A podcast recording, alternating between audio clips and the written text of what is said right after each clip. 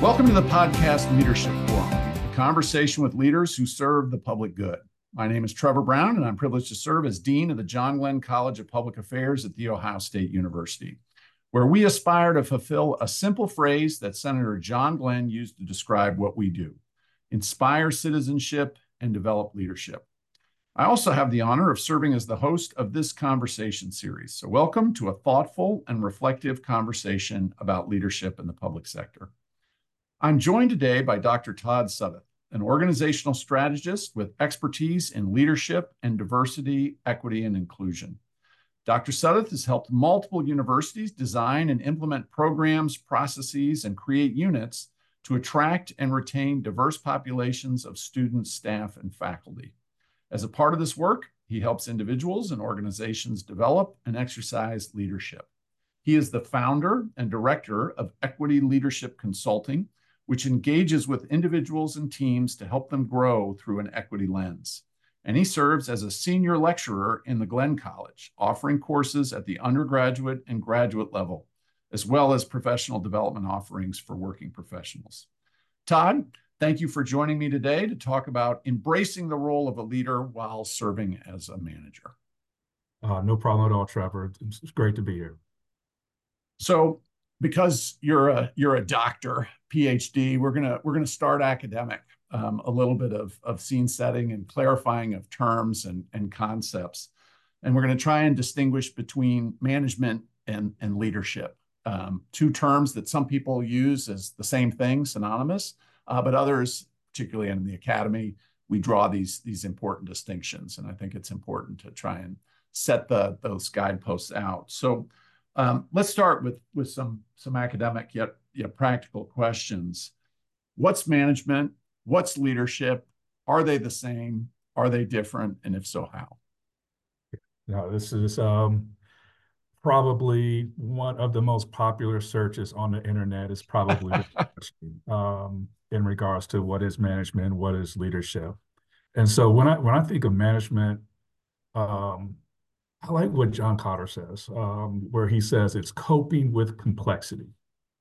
And so I look at it as like leading the organization of organizations. And so, you know, this is the person who, and again, this is where you get that overlap, is leading a team or managing a team, has people that report to them, and they're working with this team to reach outcomes for the organization. Some of that deals with staffing, some of it deals with executing items that are laid out on a strategic plan, but a lot of this is around the day-to-day operations of an organization and managing those day-to-day operations. Leadership, one other thing too with management, I remember reading something else where they said the difference is with management, it's counting values, and with leadership, it's adding value. And I'm like, that's not fair. That's not fair to management. Management is much more than that. Whereas with leadership is definitely much more of a future-oriented kind of style, perspective. And so, again, with leadership, whereas management is really defined, one of the main definitions is definitely position. It requires definitely a position or a title within an organizational structure to be a manager. Where being a leader, that really doesn't require structure or organization. And so there are a lot of people who are informal leaders. And so what we're talking about more is motivation and influence. How are you able to motivate people? How are you able to influence people towards some shared common goal? Sometimes that might take place within a managerial position. Sometimes it doesn't.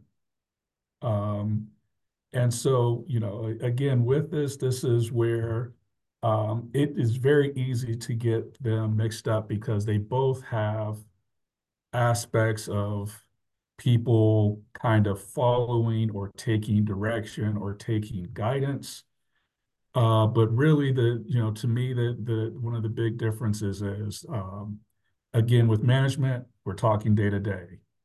We're talking really more of, in regards to managing an organization, really working in regards to performance outcomes, goals, a lot of things within the organization. Whereas with leadership, this is definitely much more of, again, how are you able to use influence and control, where it doesn't necessarily rely on a position in regards to motivating people to move in a certain direction, providing vision. Hey, that's great. We could end here and there'd be value delivered, but there's so much in those statements that I want to dive into and unpack. But that's a great scene setting, and we're going to talk about a lot of the items that you just dropped as breadcrumbs. Sure. So let's keep it high level to start, although pretty quickly here we're going to go down into maybe some of the tasks and functions of management, or some of the dynamics of leadership. But what sometimes we hear management referred to as a science, and there's a whole discipline around management science. And then we think of leadership as more art and craft. Sort of the same question I asked you just moments ago, but just with different words, but I think it helps us to continue to draw the distinction as well as define the overlap. Is this notion of management as a kind of mechanistic science where there's causality useful to think about in juxtaposition to the more creative, synthetic conception of leadership? Yes and no. And so with that, yes, I would look at management definitely as much more of a science regarding, how do you work with people to organize resources and processes towards organizational outcomes, where definitely leadership in some ways can be a little bit more abstract, because again, it's, we're really looking into and tapping into, things like emotional intelligence and influence and things like that. But I think we also can run the risk of making leadership sound too abstract. And so that's where I'll push back a little bit and say there is some science to leadership as well. And I also do look at it more as it, there is also an art to it, in regards to doing leadership, where in some ways it can kind of operate like jazz. And, and so with jazz, a lot of, with the musical genre of jazz, it's, when you listen to it, sometimes you can listen to it and say, wow, where's the rhythm, or where's the set pattern to the music? Seems like they're going off on some, weird, unique path. But the basis of any jazz music, it still comes down to notes and keys and mastery of an instrument and mastery of, of working with other people in regards to creating, the beautiful music that is jazz, and that's the art part. That's the art part that allows for that creativity, that allows for that understanding of people, in a way where, again, you're able to really move people through that motivation influence, instead of it just being something where you're leaning on a position or title. And not to say that management is all about that, but definitely leadership does require something that is different, that isn't always going to be something that is science-based. So I love that metaphor of jazz, of the fluidity and creativity, and yet still rooted in a basic sort of schema or structure. We can write down the notes and people could follow along. And yet then it opens up those pathways where people can do dynamic and different and innovative things. Yeah, I really like Linda Hill's book on Becoming a Manager, where she does a great job in regards to her interviews of people who are going into management positions of really breaking down the specific roles, mm-hmm. delegating, human resources, communication, and leadership has some of that, but it also has. Let's pick that. Let's take that. Let's do that game next. Let's take one of the quote unquote functions of management, and then have you sort of paint the picture or mm-hmm. score the music of sort of what are the managerial dimensions, and then where are the opportunities for leadership, and how might we manifest that, how much we see it, how might we exercise it if we happen to be in that role. So let's take human resources. From the managerial perspective, we think of org charts, a set of rules and processes, and the act and function of delegation. Whereas with leadership, we might think of the more soft skills. You mentioned many of them earlier, influence and motivation and so forth. Right. So maybe unpack that a little bit more than I just have right now and walk us through sort of from a managerial perspective, when we think about human resources, what's the managerial approach? And then from a leadership perspective, what would be the leadership approach? So I definitely think with management where it's a focus on systems. Mm-hmm. And so how do we get systems to work more effectively, more efficiently? Where I think in looking at leadership, this is where, especially in regards to art, you're going to see more innovation, like jazz music in regards to innovation. And so with management, it's a lot of it is going to be around more of maintenance as it relates to HR functions. Whereas with leadership, we're looking at culture. We're looking at organizational culture, and so I see with organizations, I feel a huge mistake is. Getting mixing up culture and strategy. And so a great manager can implement a strategy. It can take a strategy and it can implement it. A great leader can change a culture, can work to help to change a culture.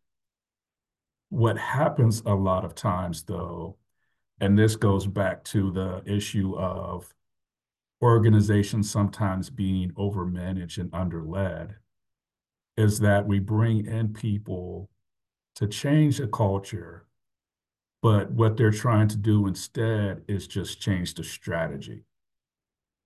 And that, strategy is not going to change culture. Only culture can change culture.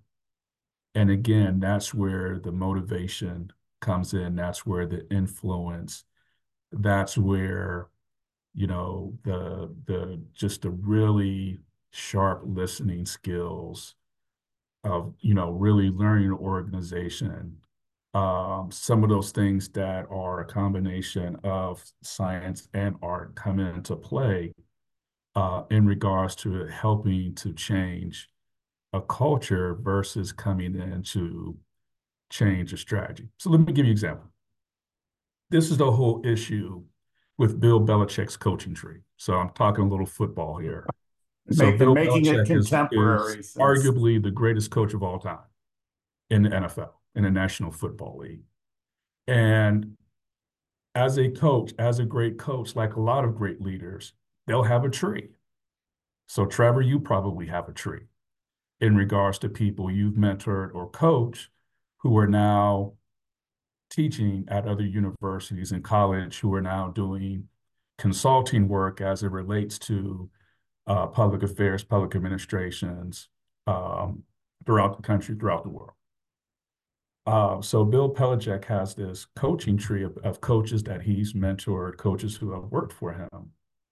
where they have taken the quote unquote Patriot way. So the name of the organization that Bill Belichick coached, the New England Patriots, this culture of, of winning, this culture of everything being regimented and structured. And so they take that, and when they go to coach at a new team, they're going in as managers and not leaders. So they're going in taking a strategy saying, okay, we're going to do this, this, this,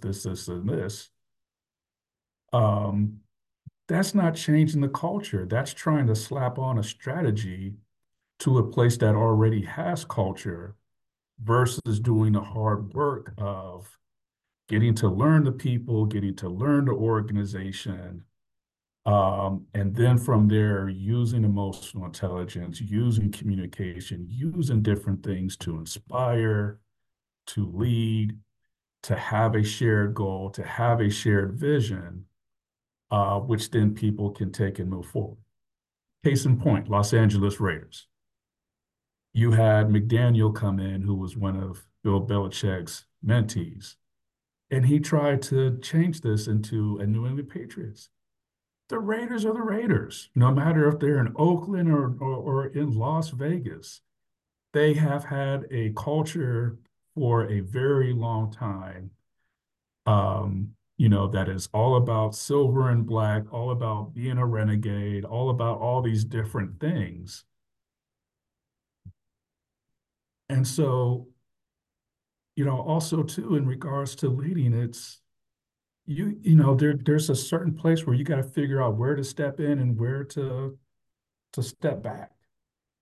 So I'll stop there, Trevor. But no, that's something in regards to some of the differences I see, in regards to people who are coming in thinking they're leading, but really they're coming in and managing. Which again, managing is not a bad thing. It's just about knowing what it is you're actually doing. So that's just a great segue. Let's talk about now you've done a great job, both sort of conceptually, and now this is a great example of leadership and management. And I want to focus the next part of this conversation around those who are in, you used the word positional authority. So somebody who's in a position where they probably management is a part of their title. And with that comes a certain set of powers and tools that one can deploy to perhaps move the organization forward and so forth. And yet, as you said, just by virtue of having the position doesn't necessarily confer leadership. And hence, there are many, and you just gave examples, where people assume, oh, I'm in this position, I have this title, I'm a leader, and I'm going to act as such. So let's now focusing on the person who's, let's just assume they're newly in a managerial role and they want to be a leader. What are the things, are there advantages that being in that position confers that help one move towards being a leader? Like, are there certain, again, they're not synonymous, they're not the same, and one doesn't lead to the other, but by virtue of being in a position of authority, does that give you some advantages on the pathway to leadership? I think so. I definitely think in some way it legitimizes something in regards to having that position most of the time. Now, again, if the position wasn't really earned, but just given, I think you're starting even in even a worse position, because you just have to prove, first that you're just even capable of being a manager to that team, if that's what they feel. But let's say that you interviewed and you're now a new manager of a team. Yes, I think there are, but again, it's having that title provides some legitimacy,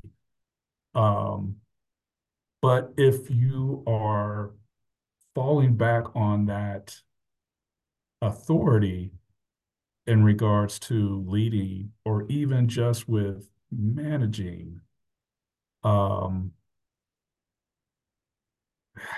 it's actually going to be worse. And so, well, I think let's go down that road then. What are some of the traps that managers fall into where they, again, presume the air of the leader, but they haven't earned it yet? What are some of the things that trip you on that journey? Yeah, I think some of the things that can trip you is in using that managerial authority, instead of using communication and influence and motivation in being able to show people, this is why this organization is valuable. This is the purpose of this organization. This is why your job is valuable, and this is the value that your job and position at, how they add value to the organization. The task and the different things that you work on, this is how this adds value, to the organization and to the team. And so if you're not starting from there, but it's more about, I need you to do this and I need you to do this because I said so. It's going to really turn these interactions and relationships into much more of a transactional kind of environment versus a transformative environment. And so now when people are doing projects and tasks, they're looking at it from a transactional sense. Yeah. Okay, if I do this, this will keep me out of trouble. I will not be in trouble. Or if I do this, this is a way that I can get rewards.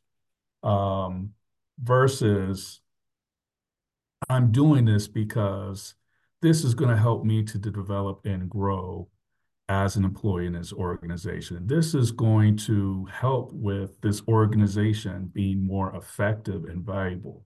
This is how it's going to help with adding value to society, and producing the public good that we need.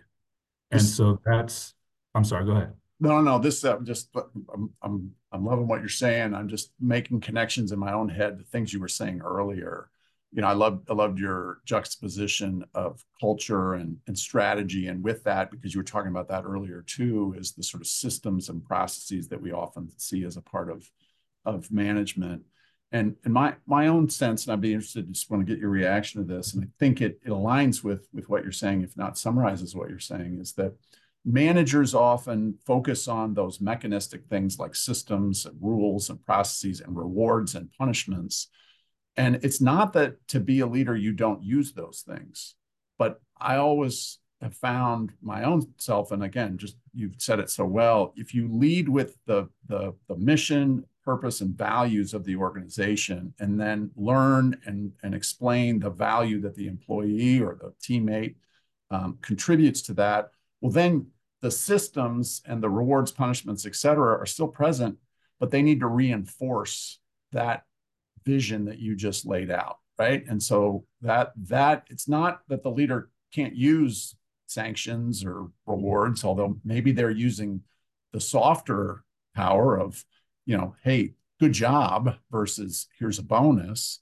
But they're doing it in service to that vision that they've laid out and that culture that they're trying to create. Exactly. And that's what makes people want to come to work.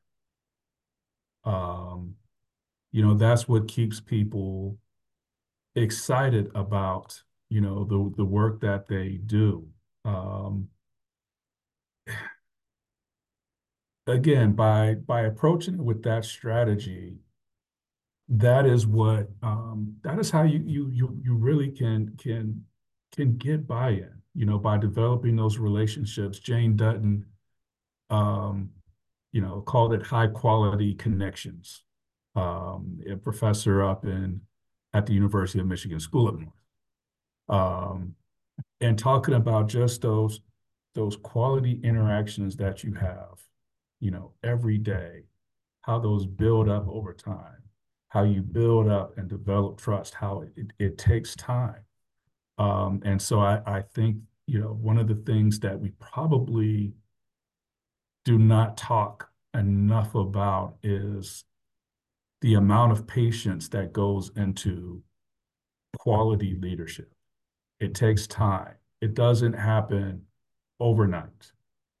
Now, again, you have some people who just their sheer personality and will, yes, they can make things happen faster. But steps can also be skipped as well as it relates to building and developing organizational trust and a good environment that people want to go into and to give their best effort for the organization, for the team, for themselves, you know, that they gain satisfaction from, that they get value from, and also too, they can see how they add value. I want to pull a thread that you put down there that, again, as with everything you're saying, there's like five great nuggets in there, but I'm just going to pull one, and we'll take this into the sort of third chapter here where we talk about the development of leadership. And you said you got to have patience and it takes time. But you said some people have some ingredients that perhaps accelerate that. And let's take one that's sort of often associated with leaders, which is charisma. And it's often seen as sort of an essential characteristic given the importance of communication and influence, et cetera. So can one train charisma? Can you teach someone to be charismatic? I think you could teach someone in regards to understanding the impact of their energy and how to use their energy. And so I feel like I fall more on the introvert range. And I'm also able to stretch and increase my energy, whether it's teaching, whether it's other types of trainings or interactions or engagement, that could come off as looking as charismatic. But really, it's just, I'm just changing my energy versus, you know, there are some people, they're just human magnets. They attract people. They're able to make everyone feel good about themselves. And so I think of people like Bill Clinton in regards to charisma. Other people I've met and known over time where, you know, anytime I'm with that person, after that conversation, I feel 100% better. I feel like I'm on top of the world. And of course, when you feel that way, you want to be around that person more. Yeah. And so you can teach energy, you know, you can teach how to use energy, which in some ways can look like charisma. But in regards to just that charismatic trait that some people have, I think that's different. That can be different. It can be taught, but it's. Oh, I love this notion of energy and the sort of interpersonal energy that one gives off and brings and consumes and hopefully replicates and gives to others. So maybe another way of asking this, that we talk about charismatic leadership. Is that a prerequisite for being an effective leader, is having that kind of human magnetism? Or, as you were suggesting, if we can identify where we draw energy and how we can give it, it's less about the sparkle and it's more about our ability to generate that energy, and that can then be trained and harnessed. Yeah, that's what I love about the book Good to Great. So the book Good to Great, the author of that book told his research team, you know, we're going to look at organizations that are very similar, you know, belong, you know, they're very similar in regards to the product services they deliver. One organization makes this big leap and jump. The other one remains stagnant or falters. What's the difference? He told his team, do not come back and tell me that it's leadership. You know, he really felt it was more than just leadership. It was something else within these organizations that made this leap other than leadership. His team came back and they said it was leadership. However, it was a type of leadership. And so they had these levels of leadership all the way up to 5. Level 4 was that charismatic kind of leadership. Mm-hmm. However, level 5 was not charismatic. Level 5 was more about just very intense focus on the organization. So level 4, charismatic, but a lot of that charisma was about that person themselves. Yeah. And when that person left, the organization faltered. Whereas for level 5 leaders, their energy, their intensity, their focus was on the organization. A lot of times they weren't the most gregarious person. Some of them were very quiet. However, their intensity showed in regards to the organization and the path that they took the organization on. And once they left the organization either stayed level or actually increased, which is, to me, one of the greatest hallmarks of leadership, is when you leave an organization and it actually performs at a higher level, or, you know, it's able to maintain its level of excellence that it's already at. And so with that, it's charisma, to me, it's all about momentum and speed. And so charisma can take you to great heights really fast, and charisma can also take you to low depths really fast. Because again, with charisma, it's sometimes it's very much more centered on self. It can be used, like charisma can be wielded in a positive way, but it's not needed to be a great leader. You know, a person who doesn't have this high level charisma can still craft a great shared vision. They can still develop trusting relationships. They can still mentor and coach people. They can still work with aligning people and working with people in regards to where they will fit best in an organization, or how to utilize the talents and strengths that people have, which is different from management. That management is much more about organizing within a system, whereas leaders, we're talking about how do we align people. Again, all these things can be done without having this magnanimous, just larger than life personality. And so that's something that I think we have to continue to make sure that people understand and know, because I feel this happens early, Trevor, that early on, middle school, high school, you know, when people see other people in leadership, you know, who are they seeing? Are they seeing the person who has a lot of personality, who is louder than everyone else? Or are they seeing the person who might be a little bit more quiet and reserved in leadership positions? And so how do we make sure that we're, again, nothing wrong with charisma, but that charisma needs to be focused on the organization instead of on that person who has that charismatic behavior. Todd, this is a great place to end, in part because you've given us so much, and yet you've also whetted my appetite to learn more about the process of developing that self-awareness and then harnessing it towards organizational ends. So I'm going to have you back on this conversation.